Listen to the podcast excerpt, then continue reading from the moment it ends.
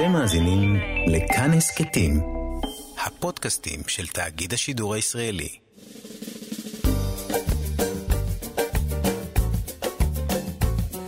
שישים החדש, עם אבי שמאי. לחיות בגיל השלישי.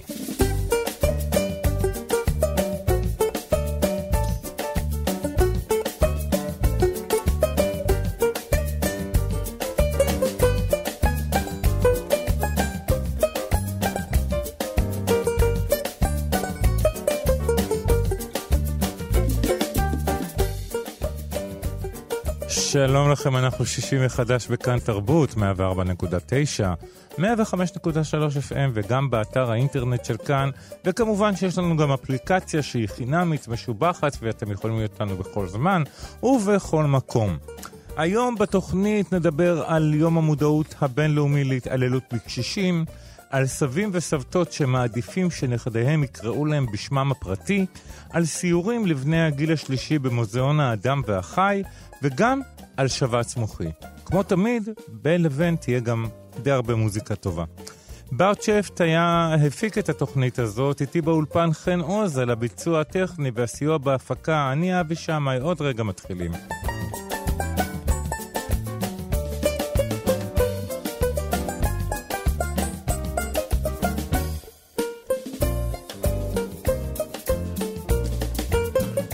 נגיד אה, בוקר טוב לאורחת הראשונה שלנו, שלום לעדי רפאל. שלום וברכה. עובדת סוציאלית, רכזת קהילות תומכות בחברת נטלי שירותי רפואה, מומחית לגיל השלישי. נכון. Uh, את עוסקת כבר 20 שנה uh, בעבודה סוציאלית, מתוכם 13 שנים בזקנה וגרנטולוגיה, uh, ואנחנו uh, בשבוע שעבר ציינו את יום המודעות הבינלאומי להתעללות בקשישים והזנחתם. ובואי נדבר על זה קצת. בשמחה. תופעה חשובה שקורית בכל מקום, לא רק אה, בבית של הקשיש, ברחוב, בבתי אבות, במוסדות שונים, בכל מיני סיטואציות בחיים של הקשישים. כדאי לדבר על זה. כדאי לדבר על זה, ובואי נדבר קודם כל על מה שאנחנו קוראים התעללות והזנחה, על מה אנחנו מדברים. אה, קיימים, אנחנו בדרך כלל חושבים על אלימות, אז על אלימות פיזית, שזה חבלה פיזית בגוף, מכות, קשירות, שריטות, אה, דברים שאנחנו ככה רואים, סימנים כחולים ויכולים לדמיין את זה. אבל יש עוד סוגים של אלימות, כמו אלימות נפשית, שזה איומים, השפלות, קללות, יחס מאוד מזלזל לקשיש, כלכלית, שזה ניצול לרעה של הכסף של הקשיש, לא לטובת הצרכים שלו ולא למענים שהוא זקוק להם, או שמתקיימת סחיטה כלכלית. ויש גם התעללות מינית, שזה נגיעה באזורים האינטימיים, חשיפה לא, לא מכבדת וחוסר כבוד לפרטיות של הקשיש. מי, הוא... מי אלו שמתעללים בקשישים? אה, ההבדל, בואי, בואי, התחלת את ההבדל וקטעתי אותך. רציתי להגיד שההבדל שזה אלימות פיזית, אנחנו רואים, נשארים סימנים, בעוד ששאר הסוגים זה חבוי מהעין ומאוד קשה לזהות את זה. מי מתעלל? אה, כן. לצערנו זה יכול להיות אה, כמעט כל אחד. האנשים האלה הם בדרך כלל אנשים שזקוקים לסיוע מוגבר בחיי היום-יום שלהם. הם תלויים באנשים אה, שיעזרו להם, אם זה בקניות או בעבודת החזקת הבית. או אפילו בטיפול, אפילו בטיפול סיעודי. נכון, רחצה, הלבשה, תפקוד יומיומי, ואז נוצרת תלות, וכשהתלות הזאת היא מנוצלת לרעה, אז יכולה להיות אלימות. לכן זה קורה עם מטפלות או עם אנשים שעובדים במוסדות סיעודיים, ולפעמים גם בני משפחה. ולפעמים גם בני משפחה. אה, הסיוט הגדול של כל בן משפחה אה, נורמלי, אנחנו נדבר על בני משפחה מתעללים, אבל אה, בואי נתחיל מעניין המטפלות. עניין המטפלות הסיעודיות והמטפלים הסיעודיים אה, עלה לא, לא מעט פעמים לכותרות. אה, בעיקר בגלל הזעזוע, אתה אה, מפקיד את, אה, את חייו של אביך, סבך, בידי אדם שאתה שוכר כדי שיטפל בו, והאדם הזה מתעלל בו. איך מגלים את זה בדרך כלל? קודם כל צריך להבין שלאלימות יש לה סימנים. אם הם לא סימנים פיזיים אה, על הגוף, אז יש סימנים מנטליים, שינויים במצבי רוח, בלבול, דיכאון, אדישות. קיימת איזושהי הזנחה בבית, אם הבית מלוכלך, אבל אני מתכוונת למצבים שקודם לא היו ופתאום הם מופיעים. זאת אומרת, חל איזשהו שינוי במצב, גם במצב הפיזי של האדם, גם במצב של הבית שהוא גר בו וגם במצב רוח ובכלל בסיטו, ברוגע שלו ובתחושת החיות שלו. אני מבין. עכשיו, ורבים מאיתנו, אה, התקנו מצלמות נכון, אה, בסתר. אה, את, את תומכת בזה? לא, לא צריך להיות מצלמות בסתר. מותר לך אה, לצלם היום ולשים מצלמות בבית, באזורים הציבוריים של הבית, הסלון, המטבח, כדי לעקוב אחרי המטפל. Mm-hmm. תומכת, זה נותן איזושהי תחושת רוגע למשפחה המטפלת. כן. חושבת שחשוב מאוד להיות עם היד על הדופק ולהגיע לביקורים תכופים בבית הקשיש, וגם uh, להיעזר בכל מיני שירותים קי... שקיימים מעבר למצלמות ולביקורים האישיים שלנו. למה את מתכוונת? קהילה תומכת למשל, זה מענה שנותן uh, הרבה עזרה למשפחה, Mm-hmm. גם ו- וגם לקשיש.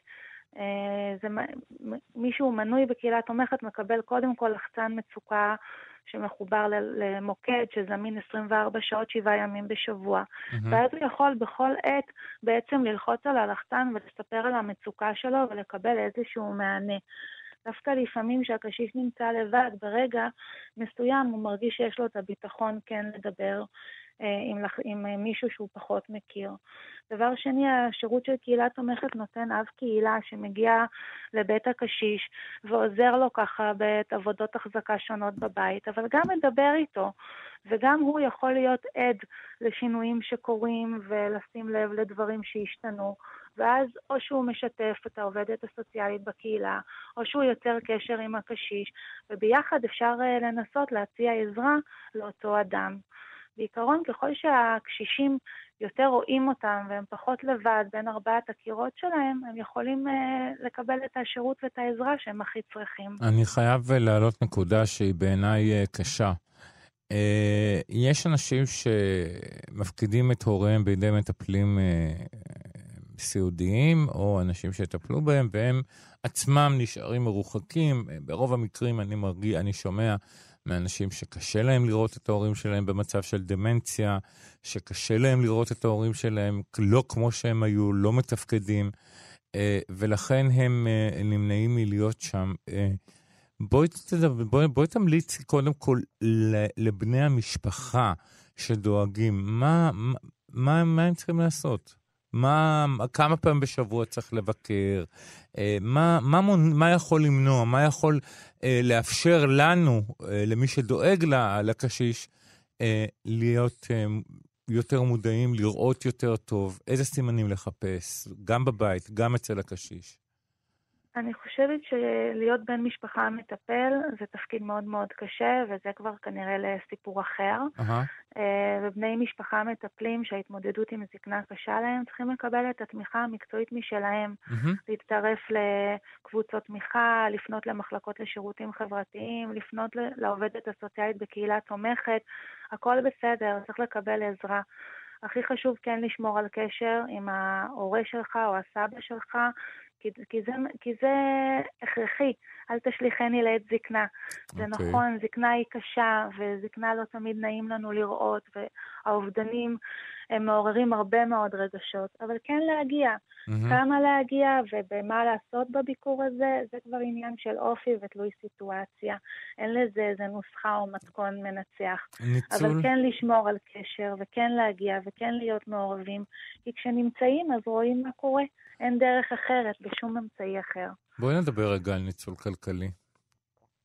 ניצול כלכלי הוא בדרך כלל מצד בני המשפחה, נכון? לא חייב להיות, יש מלא סיפורים גם של מטפלים ומטפלות וגופים שמנצלים את הקשישים וחברות שמוכרות להם דברים שהם לא, לא ממש צריכים ועדיין הכל קיים. ואני רוצה לשאול אותך לגבי באמת, אה, אם אתם, אם מישהו קשיש חבר בקהילה תומכת, אה, משלמת מהמנוי, ואתם uh, קולטים שיש בעיה שם עם הכספים, בין אם זה על ידי בן משפחה או uh, המטפל. אז אם זה המטפל, אז בסדר, פונים לבני המשפחה, מתריעים בפניהם, אני מניח שזה מה שעושים. אבל מה קורה כאשר אתם מזהים שזה מצד בני המשפחה? וזה לא חסר, אני מכיר מקרים כאלו. אז אני אגיד שאנחנו בחברת נטלי עובדים בשיתוף פעולה מלא עם המחלקות לשירותים חברתיים, או מה שאנחנו מכירים כרווחה, mm-hmm. וחלה עלינו חובת דיווח, כמו שחלה על כל אחד מאיתנו, שהוא חושד או רואה מקרים של... על כל אדם, לא, לא, לא משנה מי אתה, חלה mm-hmm. עליך חובת דיווח. על כן. כל מקרה של התעללות בחסר ישע, בין אם הוא קשיש, נכון. בין אם הוא ילד, בין אם הוא אדם עם מוגבלות. יש חובה כזאת נכון. בחוק. בדיוק. אוקיי. וגם עלינו מוטלת החובה הזאת, וכאשר אנחנו רואים אה, מקרה כזה, אז כמובן שאנחנו נגביר את, הש... את הביקורים שלנו אצל אותו קשיש ואת תשומת הלב שאנחנו נותנים, אבל לצד זה גם נערב את המחלקה לשירותים חברתיים, שהם נותנים את המענה, את המענה המקצועי וההתערבות החוקית. אני רוצה לשאול אותך אה, לגבי uh, ההבדלים הסוציו-אקונומיים שיש ב, ב, בין, ב, בין המרכז לפריפריה. האם זה משפיע גם על כמות או רמת ההתעללות? אם אנחנו רואים בפר, בפריפריה יותר מקרים של התעללות, בגלל שזה זנוחים גם מהבחינה הזאת? זה קצת מיתוס. האלימות קיימת בכל שכבות האוכלוסייה, בלי קשר למעמד סוציו-אקונומי. היא פשוט באה לידי ביטוי בדרכים אחרות. אז זאת אומרת שזה קיים בכל השכבות. זה, אם uh, הקשיש גר בדירה טובה ויפה ו- ויש לו מטפל, אז זה לא, לא אומר שהוא חסין בפני התעללות. ממש לא. אני מבין. אם כך, אה, אה, עדי רפאל, עובדת סוציאלית ורכזת קהילות תומכות בחברת נטלי שירותי רפואה. מומחית לגיל השלישי. אני מאוד מאוד מודה לך, קודם כל על זה שאת מתעסקת בנושא הזה של הגיל השלישי, שהוא לא קל, ושנית, על השיחה הזאת. תודה רבה לך. תודה רבה לך. להתראות. ביי ביי.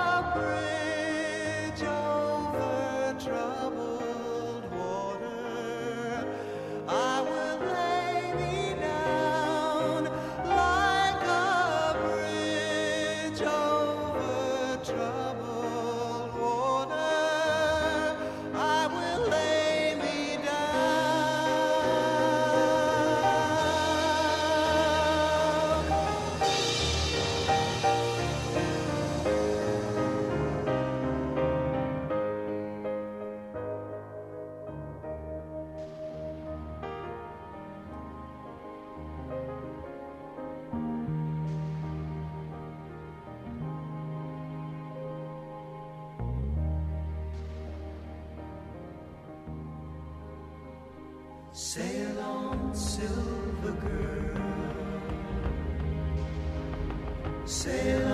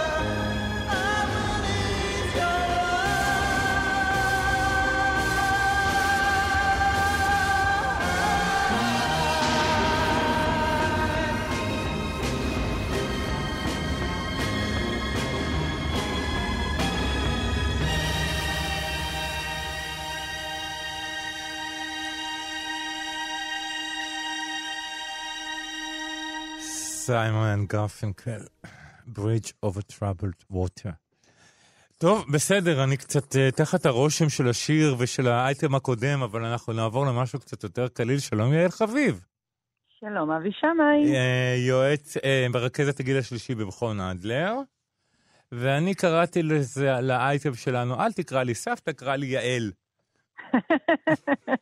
נכון, אוקיי, נכון. אני, אני מכיר דווקא את הצד השני. אנחנו הולכים לדבר עכשיו על סבים וסבתות שלא מעוניינים שהנכדים שלהם יקראו להם סבא או סבתא, אלא בשמם הפרטי. נכון. ואני מכיר את האנשים שאני מכיר שמחכים שיהיה להם נכד כדי שהוא יקרא להם סבא. מהמם. אז איך, מאיפה באות שתי הגישות השונות האלה, ולמה אנשים לא רוצים שהנכד יקרא להם סבא? זה כמו שאני לא רוצה שהילד שלי יקרא לי אבא. אז קודם כל זה מעניין, כי אה, באמת דווקא יש יותר נטייה של נשים אה, מחקרית שלא יקראו להן סבתא, פחות גברים הם חוששים מהתואר סבא, יותר נשים ככה חוששות מהתואר של למה? כי סבתא זה מישהי עם שיער אפור כן. שעטוף במטפחת והולכת עם שמלות כן. ישנות ופרחוניות, אני לא מבין. יש כן. סבתא מגניבה גם, יש סבתא שהולכים איתה לפילאטיס. אז תראה, זה מאוד מעניין, כי היום ככה דור הסבים והסבתות זה דור שחווה פחות סבים וסבתות. מהמם. זאת אומרת שמבחינתו חוויית הסבים והסבתות זה באמת איזשהו מודל לזקנה. הרבה מהם גם לא חוו סבים וסבתות. אמ, ו- ובעצם הם, בחוויה שלהם, או אפילו אולי בלא מודע שלהם, אה, זה, זה מתקשר, סבא וסבתא מתקשר לחוויה של, אה, של מוות אולי, של משהו מאוד מאוד זקן, של משהו שמאוד מאוד קשה לתקשר איתו. אז אולי זה דור שככה פחות מתחבר למושג סבא וסבתא. אני יכולה להעיד שהדור שלי, שכבר כן חווה סבים וסבתות, יודע לראות את היופי ואת הנפלאות שבמוסד הזה, שהוא לא דווקא זקנה. להפך, הוא דווקא אמ, איזשהו מקום של המון אהבה ומקום של המון נתינה, ויש המון סבים וסבתות שהם קולים חבל על הזמן, אה, שאפילו כיף לטייל איתם יותר מאשר לטייל עם ההורים. אמ, אז המוסד הזה קצת משתנה, ויחד עם זה עדיין יש אנשים שאומרים, עזוב, אני לא, אל תקרא לי סבתא. אז מה, אם אני אקרא לך יעל ואת, ואנחנו נלך יד ביד, אז מה יחשבו שהדודה ש... כי מושג הדוד, דודה יעל כבר לא אומרים, ואני גם נגד זה. אה, אני מעדיף שהאחיינים שלי יקראו לי בשמי הפרטי, גם דודיי העדיפו ככה. זאת אומרת אז מה שאני- בעצם ההבדל, אבי? למה... ההבדל הוא שדוד הוא אה, תואר יותר, ש... כי דוד והשם זה יותר עניין של אה, כאילו בא מתוך כבוד, אבל שהאחיין שלי מבוגר ממני ב... לא יודע כמה שנים, אה, אני לא צריך שהוא יקרא לי דוד, אבל סבא וסבתא זה משהו Mm. אחר, אני לא יודע לי, אה, אה, אה, דוד נשמע לי מיושן, אבל אולי זה ביטוי לחשש מפני אה, התקרבות לגיל, לגיל, לגיל. של גם, אה, גם, זה, שאני גם. מרגיש קצת שהאור שלי קצת פחות מתוח, והשיער לפגוש את שלי. קצת לבן, ו- נכון. ואז גם מישהו קורא לי סבתא, ו... זה נכון. העניין? זה גם, זה גם העניין. אה, כן, יש משהו במושג הזה שהוא מחזיר אותנו קצת למשהו מיושן, כמו שאתה השתמשת במושג של, של ההתייחסות לדוד.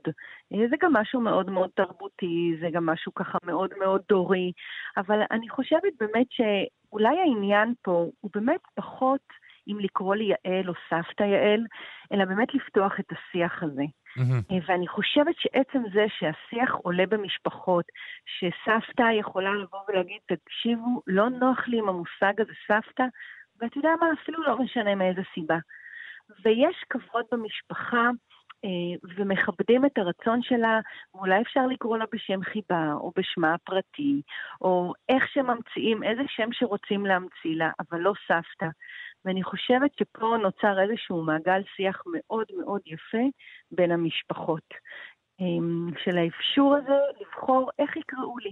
ואנחנו הרבה פעמים גם עוסקים בטרמינולוגיה של הגיל אני רוצה המבוגר. להבין, אבל ילדים הם. ילדים. ילדים הם ילדים, אה, ואם אני לא מונע מהם משהו בזה שאני לא- אוסר עליהם לקרוא לי סבא, או שאני אוסרת עליהם לקרוא לי סבתא, האם זה לא פוגע בילדים באיזשהו, באיזושהי דרך?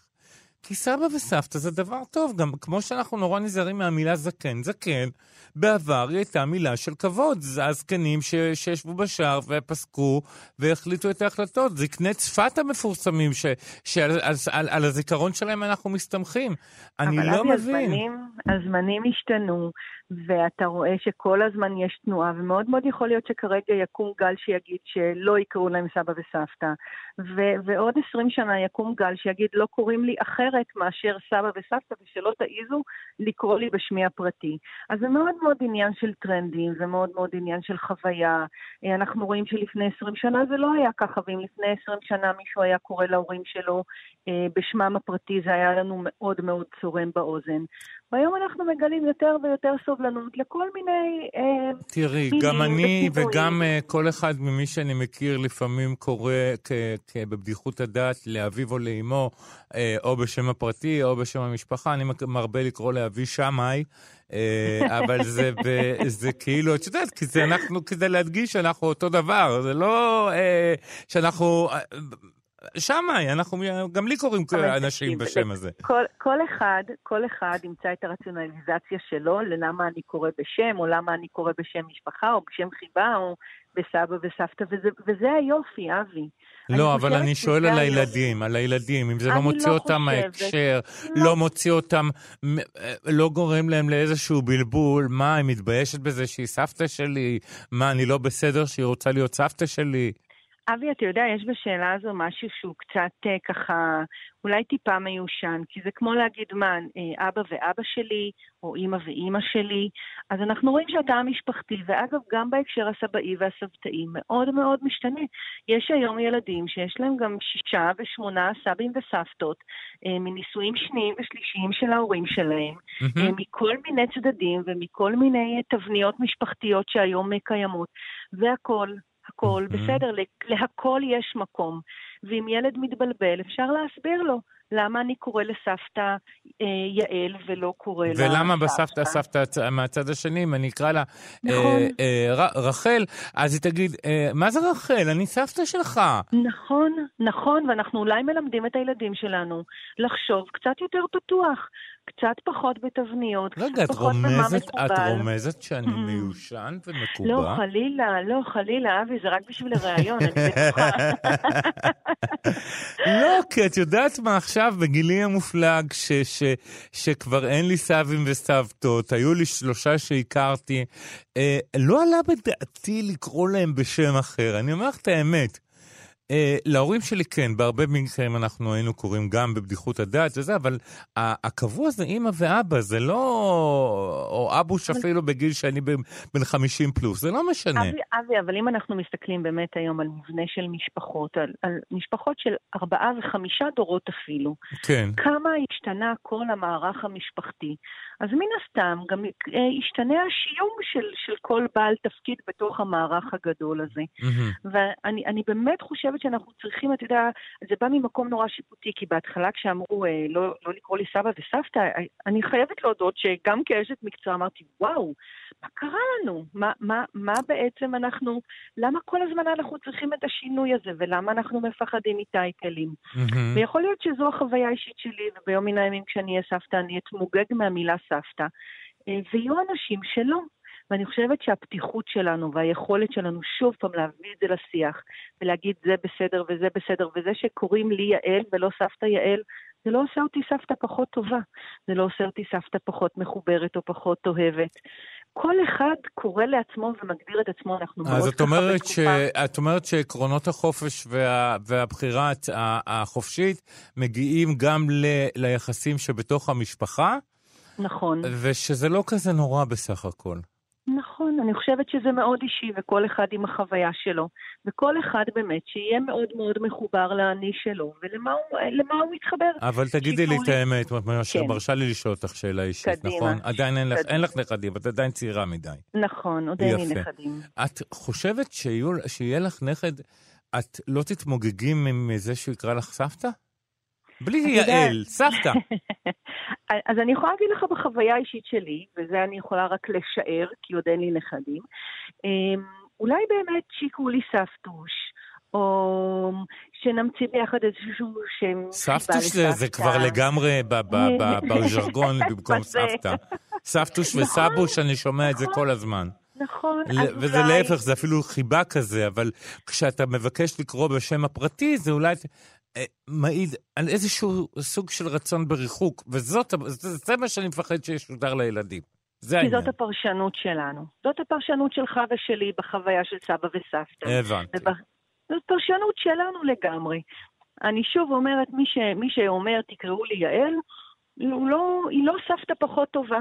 יכול להיות שהיא סבתא יותר עצמאית, היא סבתא יותר, אולי סבתא פחות, אתה יודע, כמו שאנחנו רואים סבתא בעיני רוחנו. אבל נפלא, איזה יופי גם שהסבים והסבתות היום, אתה יודע, פותחים את השער לעולם תראי, חדש. גם רוב הסבים והסבתות של היום, הסבים והסבתות של הילדים שלנו שונים ממה שהיו נכון. הסבים והסבתות שלנו. נכון. הסבים והסבתות של היום הם נועגים, הם לוקחים את הילדים, הם, הם, הם, הם, הם, הם אחרים, הם אה, נכון. נוסעים איתם, לוקחים אותם להצגות. זה לא מה, כמו- כמו שזה היה, בוא נלך לבקר את סבא. אז אולי זה עוד חלק מה, מה, מה, מה, מהשינוי החברתי שאנחנו עוברים, שאנחנו חיים יותר שנים, יותר דורות. יש מאחורינו יותר דורות שאנחנו עדיין בחיים, וזה יכול להיות חלק מזה. נכון, לגמרי, לגמרי. סבתא אחת אמרה לי פעם, תראי, אני לא רוצה שיקראו לי סבתא, אני לא רוצה להיות בהיררכיה המשפחתית הזו, אני רוצה להיות חברה של הנכדים שלי. אז זו עוד הסתכלות. אתה יודע שמבחינה מקצועית אני יכולה להגיד, את לא יכולה להיות חברה, בכל זאת מפרידים אי אלו שנים ואת כן דמות לימודי, אבל בסדר, זו החוויה שלה, ועם זה היא רוצה ללכת וככה היא רוצה לגדל את הנכדים שלה. גם מורה לא יכול להיות חבר, אבל הוא יכול להיות נכון. הכי קרוב לזה. נכון. כך גם סבא, סבתא או דוד. חד אה, משמעית. אבל כנראה שזה זה עניין אישי, ואנחנו נכבד כל אחד את רצונו. לגמרי. ואנחנו נגיד לך תודה רבה שוב על אה, שיחה מרתקת. תודה רבה, תודה. יעל חביב, רכזת הגיל. השלישי במכון אנדלר. תודה, תודה. תודה, אבי. ביי.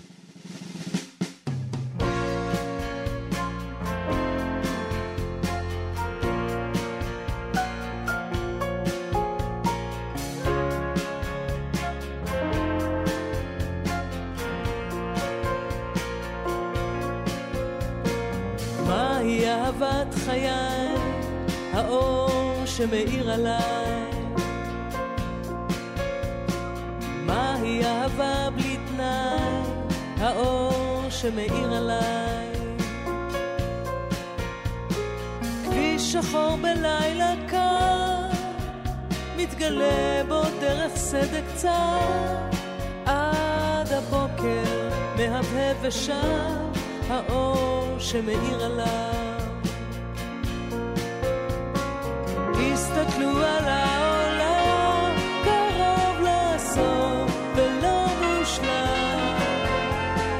אור גדול שנח עליו, כדור כחול ומעורבב. רק בחושך עוד כוכב ירגיש קרוב ולא ישכח. כל מה שעצוב עכשיו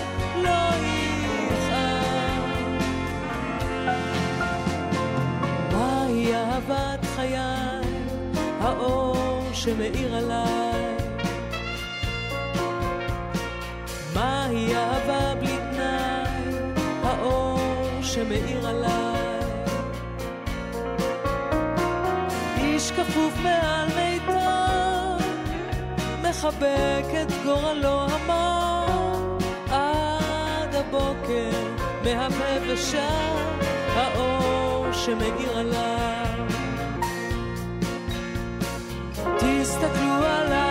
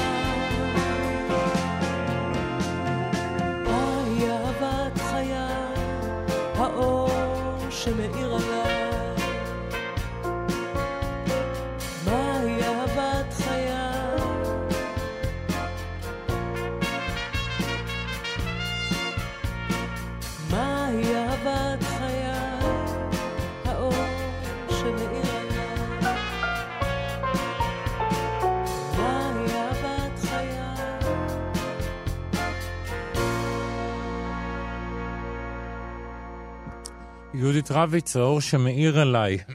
אני הייתי רוצה עוד הרבה שירים שלה, שיאירו אולי כמו השיר הזה. אנחנו שישי מחדש בכאן תרבות, 104.9, 105.3 FM, וגם, וגם אה, ב, אה, באתר האינטרנט של כאן, וגם ב...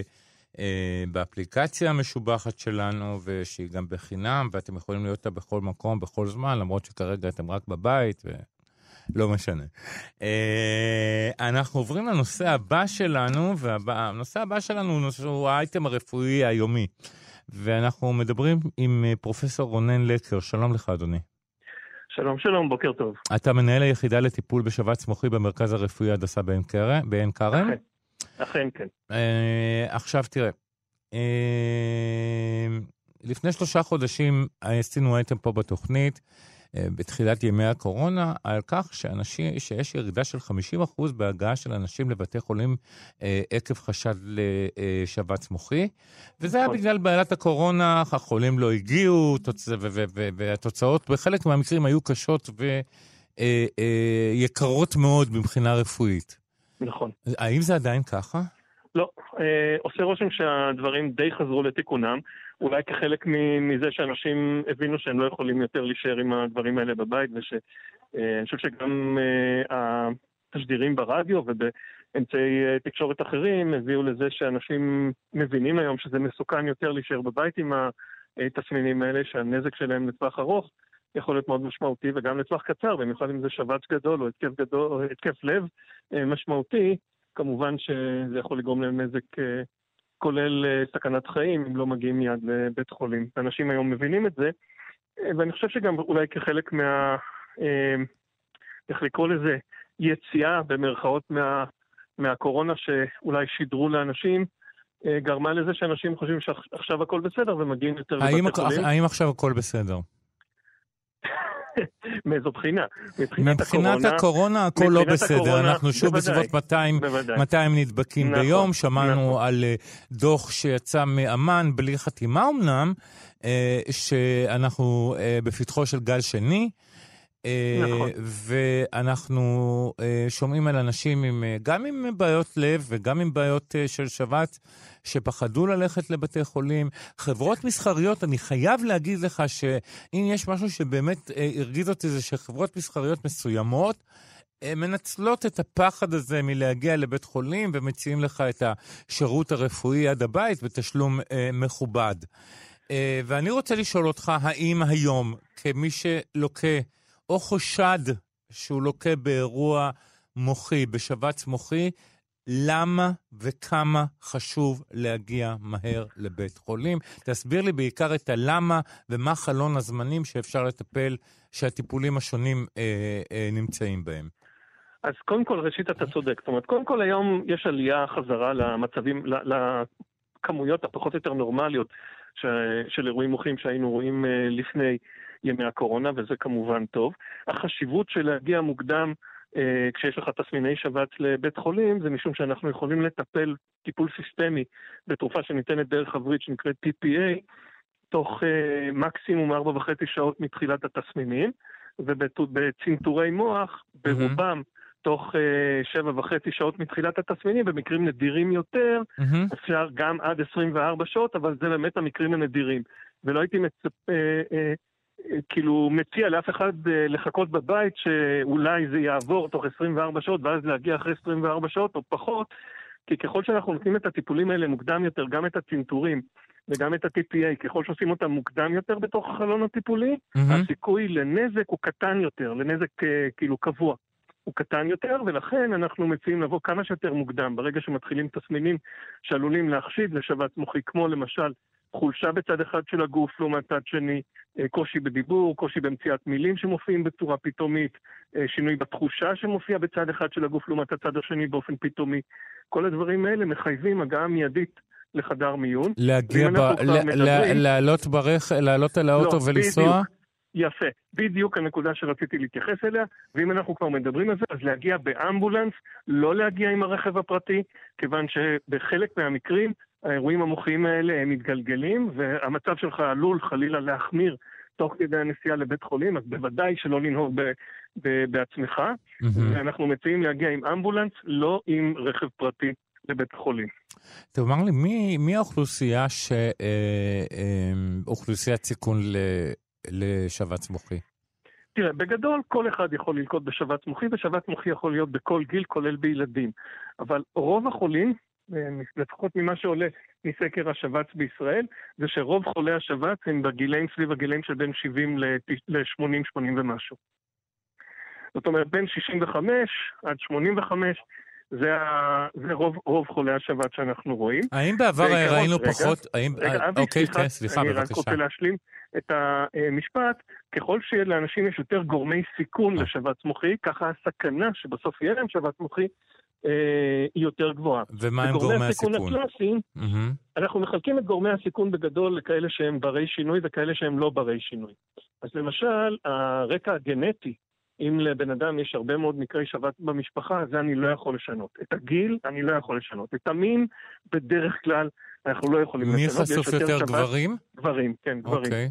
אז זה דברים שאני לא יכול לשנות. מה שאני כן יכול לשנות זה אה, לחץ דם בעיקר, כן. גורם סיכון מאוד מאוד חשוב לשבץ מוחי, ולכן אם אנחנו מאבחנים לפני כן ומורידים את לחץ הדם, הסכנה של שבץ מוחי היא יורדת בהרבה, מהמם. אבל גם אה, סכרת, מחלות לב, בעיקר פרפור פרוזדורים, אה, עישון, כולסטרול גבוה, כל אלה הם גורמי סיכון שאפשר לטפל בהם ועל ידי זה למזער את הסכנה שבסופו של דבר יהיה אה, שבץ מוחי. האם העלייה בתוחלת החיים גורמת גם ל... למקרים רבים יותר שמגיעים לבית החולים? זאת אומרת, נכון, פעם אנשים היו מתים בגיל 70, אז היה פחות אירועים מוחיים אולי. נכון.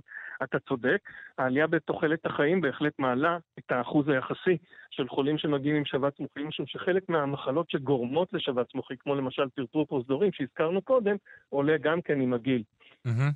אז ככל שגורמי הסיכון עולים, וגם לחץ דם עולה עם הגיל, כל הדברים האלה, הם, אנחנו בהחלט רואים אותם היום באוכלוסייה היותר מבוגרת. אני רוצה שתסביר לי לסיום, השאלה האחרונה שלי זה הרבה אנשים לא מבינים שאחד הסיבוכים העיקריים של מחלת הסוכרת הם סיבוכים קרדיו-וסקולריים, זאת אומרת, אה, אה, סיבוכים שקשורים למערכת הדם והלב, ו- וגם אה, שבץ מוחי. למה אנשים עם שבץ, עם אה, סוכרת הם קבוצת סיכון? מה, מה, מה העניין בזה? סכרת, אה, סכרת גורמת מצד אחד להאצת התהליך התרשתי, טרשת עורקים, בדיוק אותה טרשת עורקים שפוגעת ב- בלב ובכלי הדם בגפיים, מהמם. פוגעת גם בכלי הדם במוח. זה אותם. כלי דם. הבנתי. ולכן אנשים בסכרת נמצאים בסכנת יתר לאירועים מוחיים. מהמם.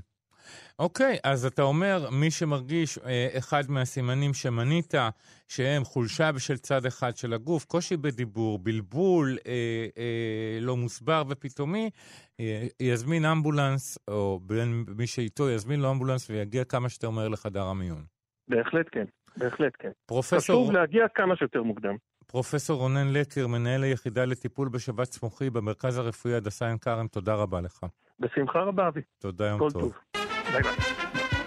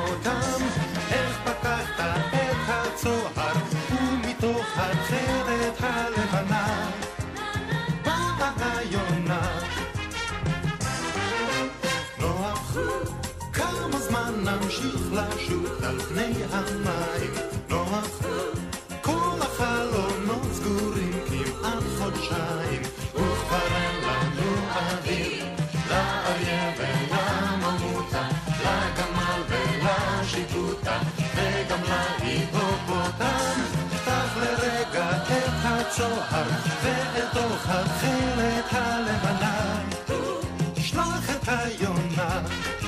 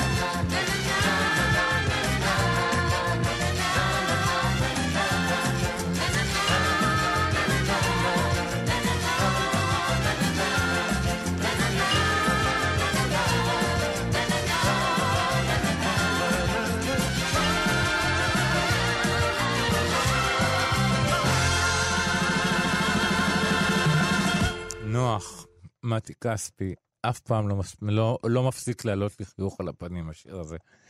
אה, שלום לך, אה, דורית ווליניץ, אה, מנהלת מוזיאון האדם והחי ברמת גן. בוקר טוב. בוקר טוב, ואת גם יושב ראש חטיבת מוזיאוני הטבע באיגוד המוזיאונים הבינלאומי. אמת, נכון. זה משהו שלא גילו לי, עשיתי תחקיר לבד. אה. אז אה, כן, רק, הש- רק שבוע שעבר סיימנו כנס בינלאומי אה, זום, בזום. עם אלפיים עם אלפיים משתתפים. תראי, כשאני עושה שיחה, אה, ישיבה, אנחנו עושים פגישה של שבעה אנשים בזום, אה, זה קצת מעיק עליי, אז אני מאוד מאוד מעריך אותך שאת מסוגלת להשתתף בכאלה כנסים. אה, אבל אה, לא על זה התכנסנו לדבר, אנחנו נכון. מדברים על, על אה, סיורים לבני הגיל השלישי במוזיאון האדם והחי בפארק הלאומי ברמת גן. נכון, אז נכון. בואי, אתה יודע, בואי נתחיל לפי הסדר. מה זה מוזיאון האדם והחי? אנחנו מוזיאון טבע, כן. שיושב בתוך הפארק הלאומי ברמת גן, אנחנו קיימים כבר אה, די הרבה שנים. קהל היעד שלנו בעיקר זה במשך השנה בתי ספר אה, וגני ילדים, ובסופי שבוע וחופשות, מהמם. משפחות עם ילדים, סבים וסבות, סבים וסבתות עם ילדים. אבל כמו לכולם, הקורונה שיבשה לנו את מהלך החיים. נכון. ונאלצנו לחשוב קצת מעבר לקופסה ולראות מה בכל זאת אנחנו יכולים לעשות בכדי שיגיעו מבקרים אה, למוזיאון. ואז אה, עלה לנו הרעיון שאולי שילוב של הפארק מהמם. יחד עם המוזיאון יכול להיות רעיון טוב, וגם אה, שקבוצת היעד תהיה קבוצה שכן יכולה, כן יכולה לצאת מהבית ולהסתובב. מהמם. ואז החלטנו שאנחנו עושים את הסיורים האלה לגיל השלישי. זה גיל ש... זה אנשים שישבו הרבה מאוד זמן בבית, הם מחפשים לצאת לא רחוק מדי מצד אחד, מצד שני קצת כן להיות בטבע. אנחנו עושים את זה בקבוצות קטנות של 25 אנשים, כך שאנחנו מאוד מאוד מקפידים על כל הנחיות התו הסגול. אה, ולהפתעתנו גילינו שזה מאוד מאוד מוצלח, אנשים מאוד אוהבים את זה, ויש ביקוש. אתם עושים את זה מדי יום שני ורביעי בשעה שמונה וחצי בבוקר, נכון. נכון. ו- כן, כן, וזה אבל... עולה 25 שקלים לאדם. נכון, אבל עכשיו ביולי, מהמם. מאחר ונעשה חם בשעות הבוקר, כן. אנחנו מעבירים את זה לשעות הערב המוקדמות, והסיורים יהיו בימים שני ורביעי בשש בערב. ואז אפשר יהיה אולי לראות דברים אחרים ממה שרואים בבוקר? יכול להיות, כי יש uh, התארגנות ללינת לילה של אה, עופות של עופות בפארק, uh, אתה יודע, כל מיני דברים שלא רואים מפה, רואים משם, מהמם. זה תמיד מעניין לראות uh, מכיוונים אחרים. כמה זמן. נמשך, כמה זמן נמשך הסיור הזה? הסיור הוא בערך בין שעה וחצי לשעתיים, כי, כי אחרי סיור בפארק הם מבקרים במוזיאון, ואז הם בעצם יכולים להישאר במוזיאון אה, כמה שנראה להם. יש לנו גם עוד דבר שאנחנו עכשיו עובדים עליו, זה אנחנו עובדים על מפגשי, לקראת הלילות בקיץ, מהמם. אנחנו גם עובדים על מפגשי אסטרונומיה, גם לגיל השלישי וגם למשפחות, וכמובן גם על סיורים למשפחות. תראה, אתה יודע, כל יום יש לנו חדשה אחרת על איך, הולך, איך להירא, הולכת להיראות תרבות הבילוי שלנו, כן, אז אני מקווה ש... אני שנתראה. מקווה. אני מאוד מקווה. בואי ספרי לי רגע על משה הר- הגנן הרמת גני שתכנן את הפארק, ואתם למעשה הולכים, אה, ב- ב- צועלים. בש- בעקבותיו, בשבילים שהוא תכנן. כן, אה, קודם כל, אה, הפארק הלאומי הוא אחד הפארקים, פארק בתוך עיר, אחד כן. הפארקים הראשונים שבכלל הוקמו. הוא הוקם ב-1951, בתקופת אה, ראשות העיר של אברהם קריניצי, שהוא סוג של ראש עיר מיתולוגי ברמת גן. אה, ויחד עם, האמת שיחד עם בן גוריון הוא הגה לקחת שטחים שהיו, אז היו ממש בשולי העיר, מהמם. מעבר, ל- פחות או יותר מעבר להרי החושך בתחילת העיר, אה, לקחת ולהפוך אותם לפארק. הייתה, היה טקס פתיחה מאוד מאוד יפה, וקבשני הוא היה בעצם הגנן העירוני. כבשני. שיחד איתו, כן, אוקיי. משה קבשני היה הגנן העירוני, ויחד איתו תוכנן הפארק, תוכננו הרבה מאוד גנים ברמת גן. ובכלל, לא רק, בעיר אה, רמת גן. קורים הרבה מאוד דברים טובים. יש לכם את ראש העיר כרמל שאמה הכהן, בהחלט. שמתעסק בהרבה מאוד נושאים שמאוד מאוד חשובים, והרבה ערים אה, יעשו טוב אם ייקחו דוגמה ממנו. ההרשמה והפרטים על הסיורים הללו שהתקיימו גם במהלך אה, יולי, אני שומע עכשיו, הם אצל אפרת, בטלפון 03 631 50 10 03 631 50 10 עוד משהו לסיום?